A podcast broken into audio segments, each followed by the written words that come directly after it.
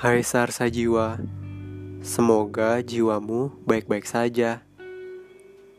Aku Dion. Dalam pertemuan ini, aku akan berbagi cerita tentang rasa yang ambigu.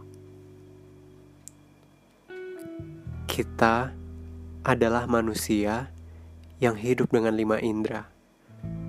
Kelima indera itu adalah indera penglihatan, pendengaran, penciuman, peraba, dan perasa. Melalui indera perasa, kita dapat merasakan sesuatu yang manis, asin, pedas, asam, dan pahit. Lantas, bagaimana jika hati kita yang merasa? Seperti jatuh cinta?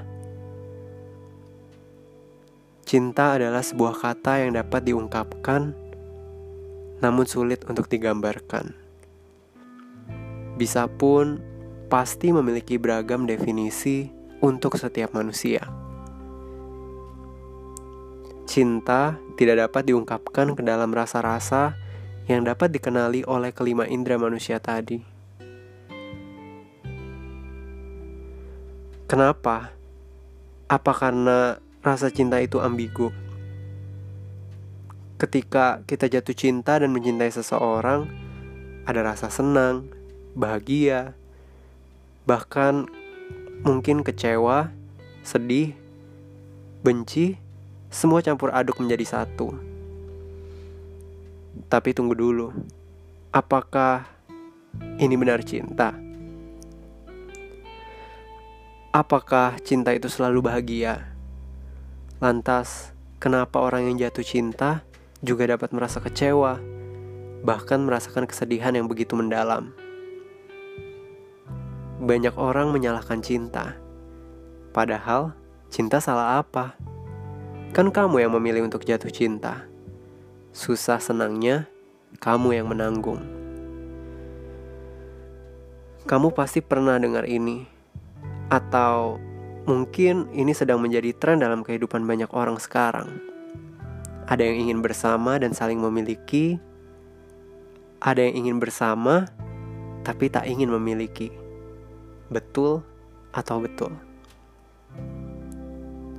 Mungkin kamu pernah mendengar teman kalian yang mengalami hal tersebut. Mereka yang ingin bersama dan ingin saling memiliki, atau sebaliknya, mereka ingin bersama tapi tidak ingin memiliki orang tersebut, baik dari satu pihak atau dari kedua belah pihak. Tidak mau terikat, tidak mau memiliki status, masih belum siap berkomitmen. Pada akhirnya masih ingin kesana sini, dan dengan berbagai alasannya masing-masing. Ya, tapi begitulah cinta. Orang yang kamu cintai belum tentu mencintai kamu. Orang yang mencintai kamu, belum tentu kamu mencintai orang itu. Tapi yang pasti, cinta itu harus sama-sama saling. Saling cinta, saling sayang, saling berusaha, bukan hanya satu pihak.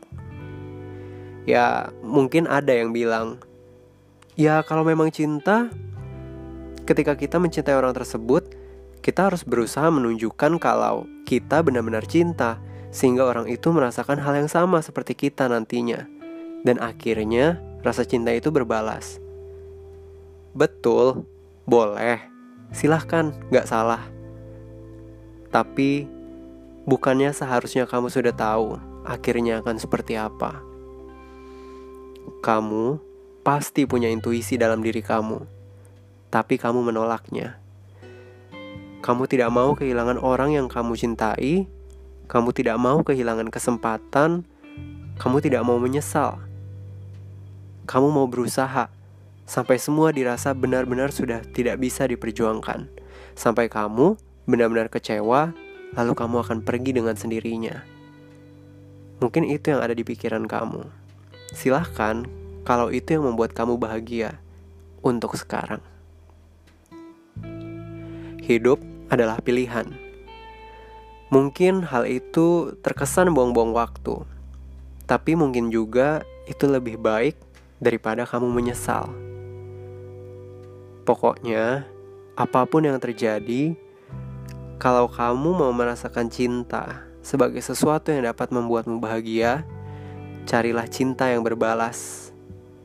Karena kalau tidak, berarti kamu harus lebih mencintai dirimu sendiri sebelum mencintai orang yang tidak mencintai kamu. Terima kasih untuk jiwa-jiwa yang mendengarkan.